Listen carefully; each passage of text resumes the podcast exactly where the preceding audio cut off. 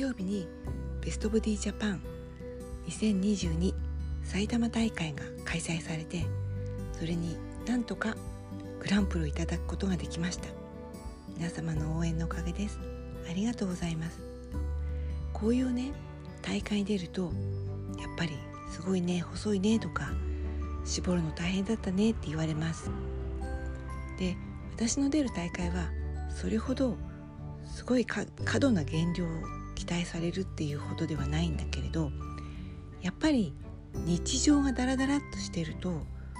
その大会に出るようにね仕上げるのはとても大変です。でどういうふうにして大会に持っていくかっていうとやっぱり日常を大切にして無駄に太っておかないっていうことは私は大切かなと思っています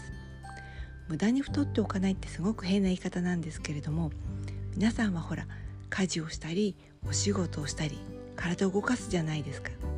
その時にできれば一番効率よく動きたいと思っていませんか？なのでそういったことをまず日常を整えておくといざ何か、えっと、体をより絞らなくちゃいけないとか、えっと、筋トレをしなきゃいけないっていう時に始めやすいし効果が出やすいと私は思っています。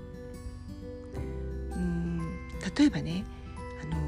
減量ってあるじゃないですか食べ物を制限するっていうイメージがとても強いと思います。でも最近すごくうんと我慢しなくても痩せるとか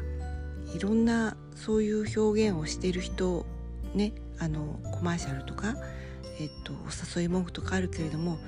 我慢しなくても痩せるって書いてある方のほとんどのページがね多分その規則正しくこれぐらいは食べられますよとか、えっと、1日1回このぐらいの甘いものは食べていいですよとか何かねそういううんと頭で考えたようなものがすごく多くと思ってもしくは例えば食事の時間を決めましょうとか食事と食事の間をこのぐらい空けましょうとか、えっと、1回に何回噛みましょうとか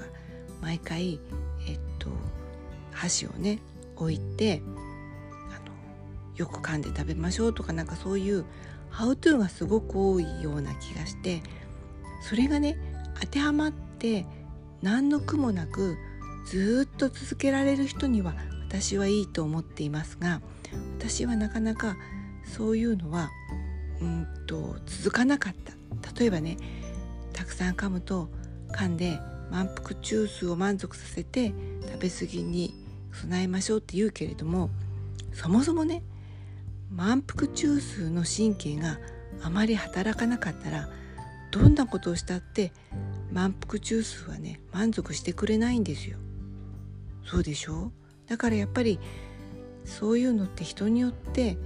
うんと合う合わないがあるというか効果がある合わないがあるんじゃないかなと思っています。えっと取り留めない話になってしまってごめんなさい。今朝はここまで。それではまた。いってらっしゃい。